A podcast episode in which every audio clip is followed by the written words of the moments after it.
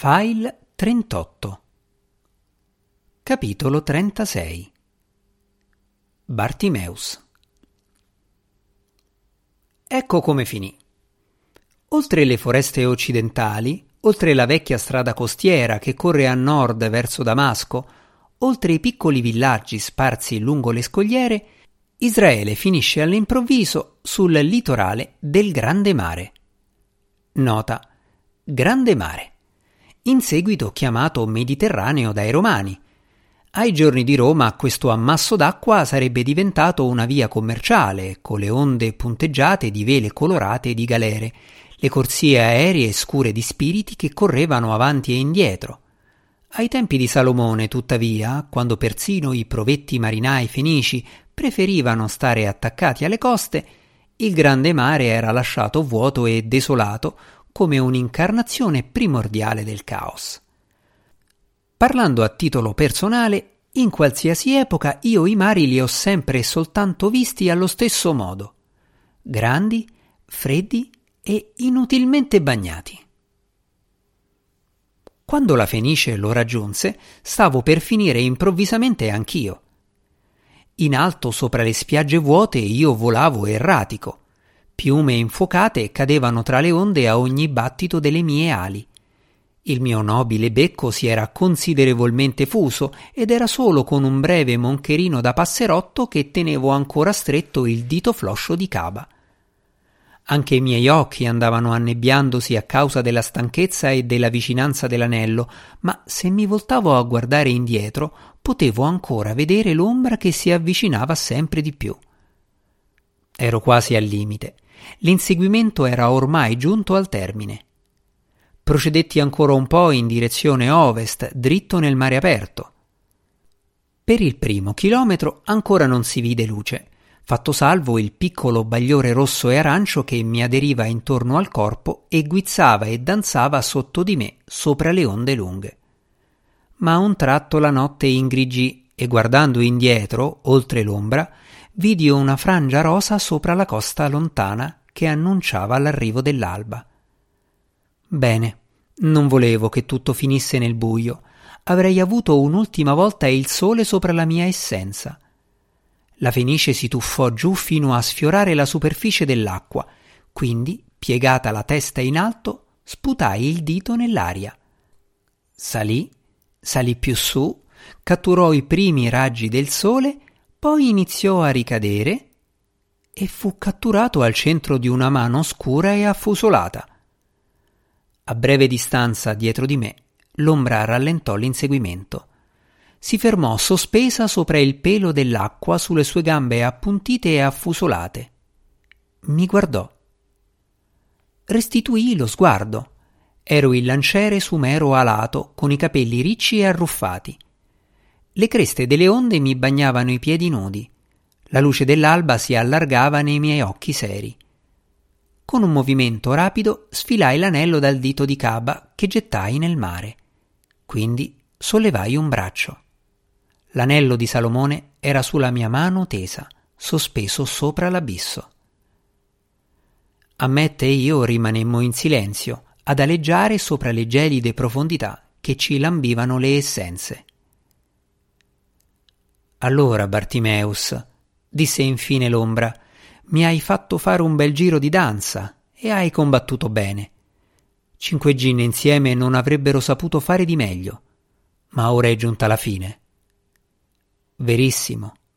Sollevai il braccio un po' più in alto nel punto in cui tenevo l'anello tra l'indice e il pollice. La mia essenza sfrigolava.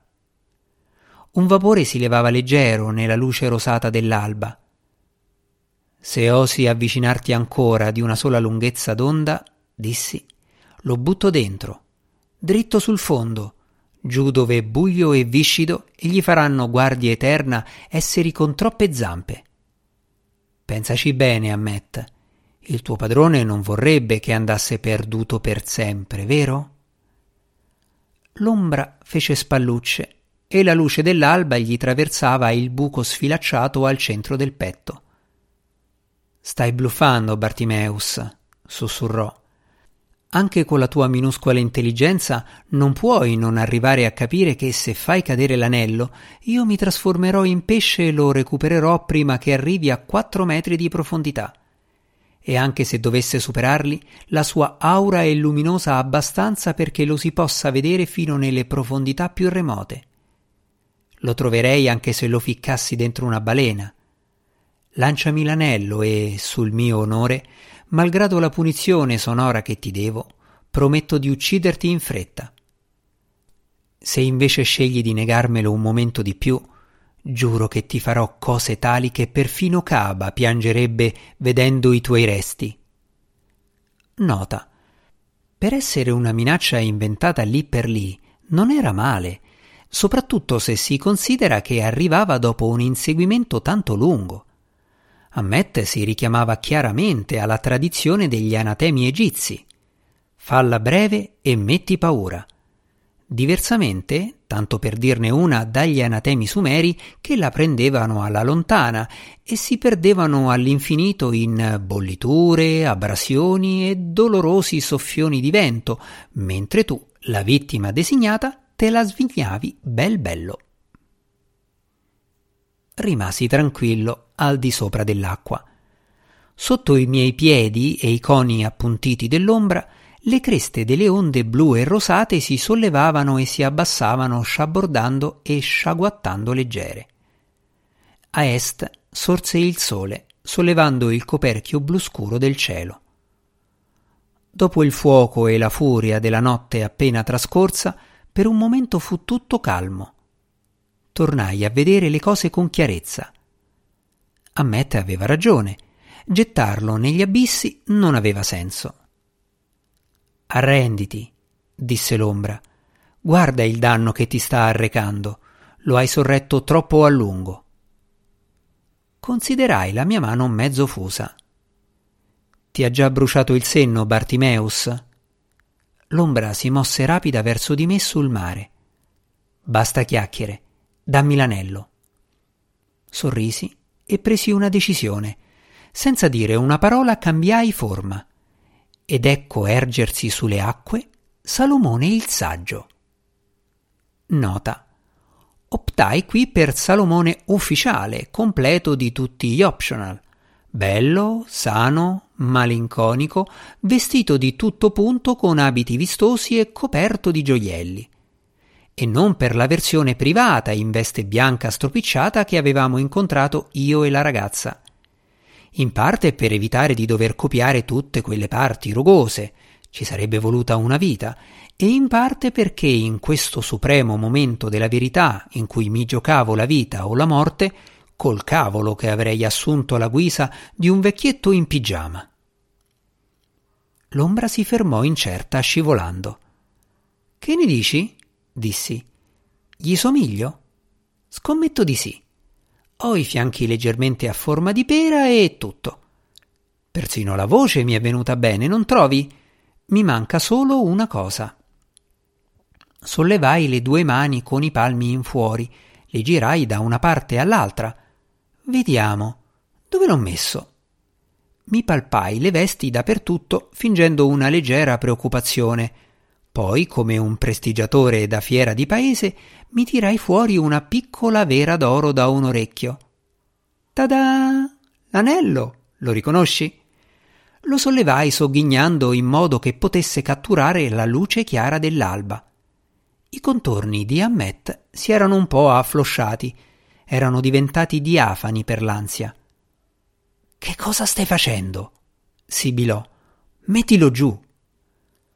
Lo sai, Ammet? dissi. Sono d'accordo con te. Trasportare l'anello mi ha veramente squassato l'essenza, a tal punto che ormai mi sembra di non avere più niente da perdere a compiere un ultimo passo. L'ombra venne avanti svelta. Ti ucciderà, non oserai. Ah no?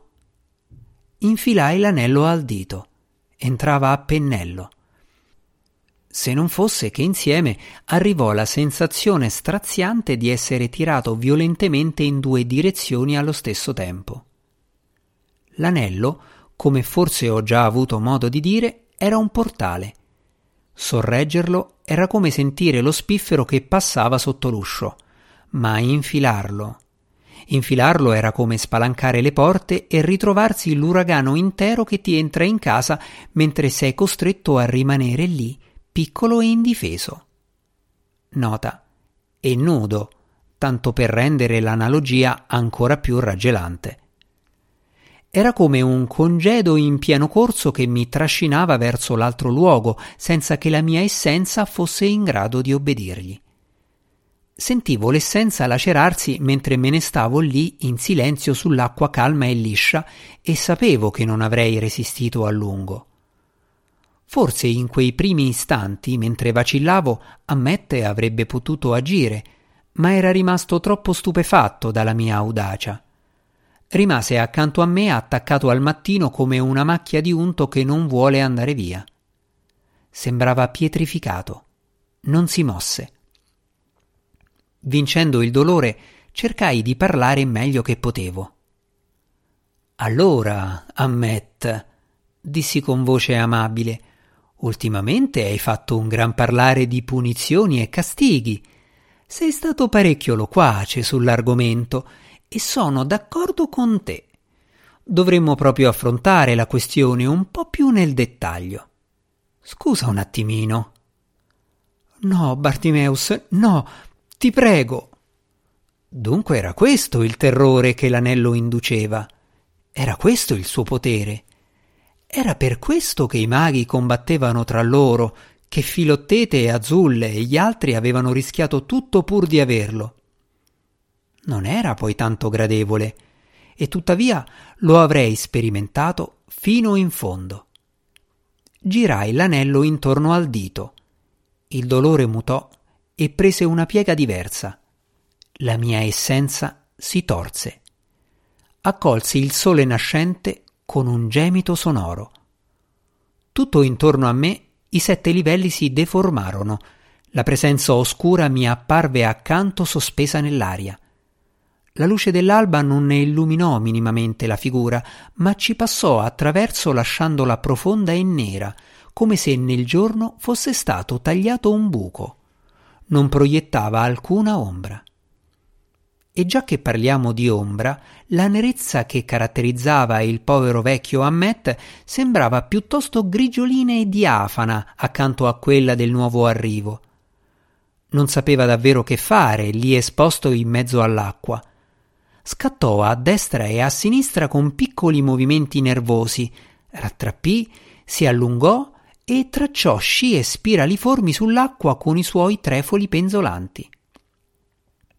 Come sul balcone, la presenza non menò il camperlaia. Qual è il tuo desiderio? Non mi era sfuggito che, quando Caba lo aveva convocato, lo spirito dell'anello era sembrato leggermente irritato di non vedere Salomone. Ecco perché avevo scelto con astuzia quel camuffamento. Non era perfetto, forse la mia voce era leggermente più stridula di quella del re, il che in parte era dovuto al mio terrore e disagio furioso, ma feci del mio meglio. Mi lusinga credere che nemmeno la madre del vecchio re avrebbe notato la differenza. Parlai con nonchalance. Salve, o oh grande spirito.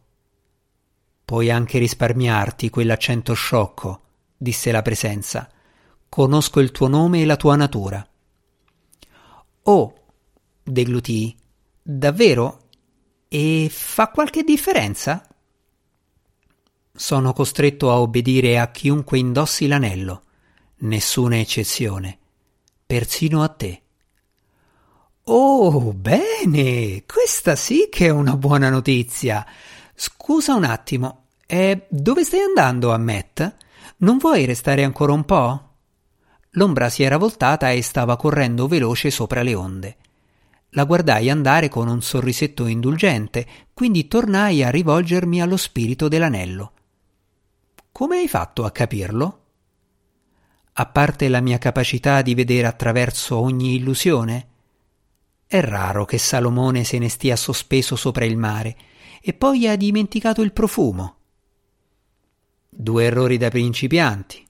Beh, è un piacere stare a chiacchierare a questo modo. Grande spirito, ma qual è il tuo desiderio? Conciso e diritto al punto.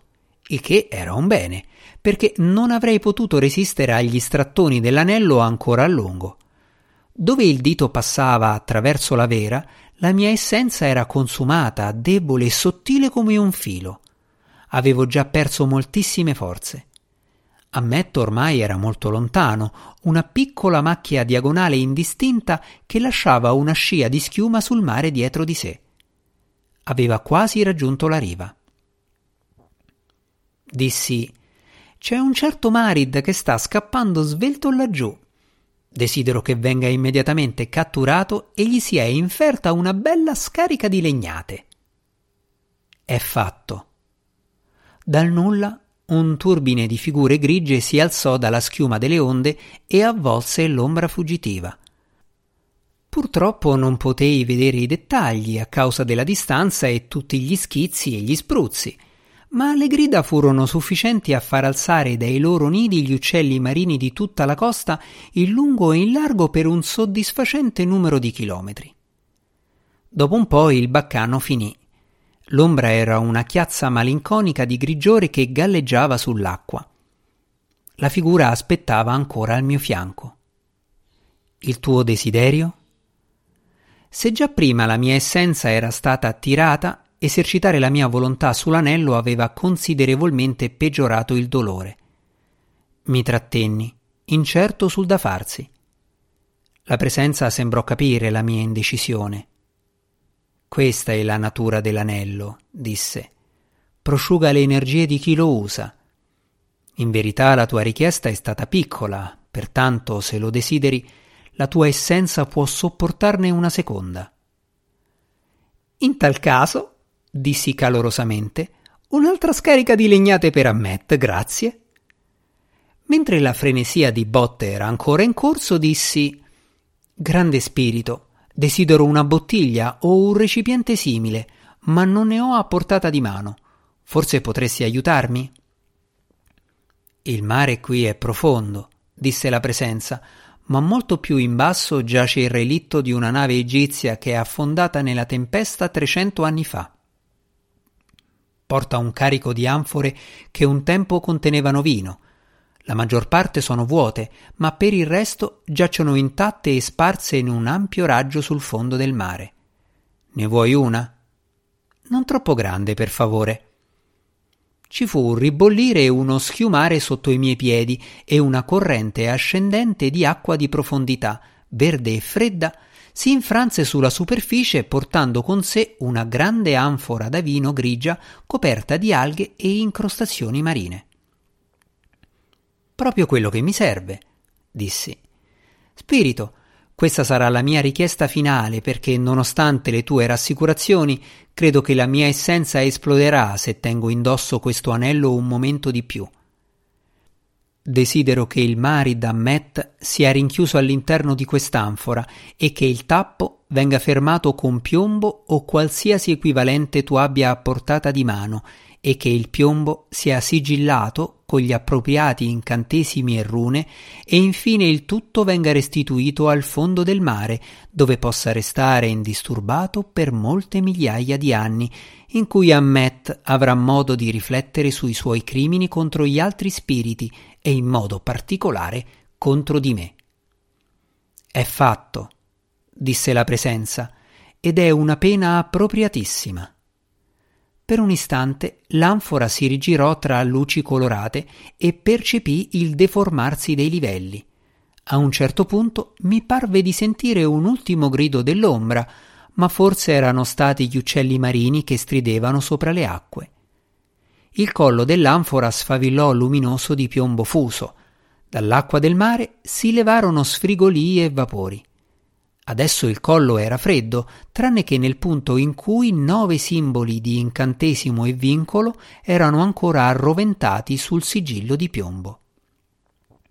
L'anfora prese a girare su se stessa, prima lenta e poi più veloce, veloce abbastanza da far spalancare il mare in un cono che andava allargandosi, un imbuto che scendeva nell'oscurità. L'anfora scese roterando giù per l'imbuto, sempre più in basso sotto i miei piedi. Quindi il mare vi si richiuse sopra. Un piccolo rigonfiamento d'acqua si levò e mi bagnò i piedi. Poi ricadde e il mare tornò piatto. Spirito, dissi, ti ringrazio. Questo era il mio ultimo desiderio. Prima che mi tolga l'anello, vuoi che lo rompa in due e così facendo ti liberi? Con tutto il rispetto, disse la presenza, questo è al di là delle tue possibilità. L'anello non può ancora essere spezzato. Capisco. Mi rattrista sentirlo. La mia libertà giungerà con il tempo, disse la presenza. E che cos'è per noi il tempo? Mi voltai a guardare il sole. Non so, certe volte sembra qualcosina. Mi tolsi l'anello. La presenza scomparve. Mi ritrovai da solo sopra il mare che sciabordava tranquillo.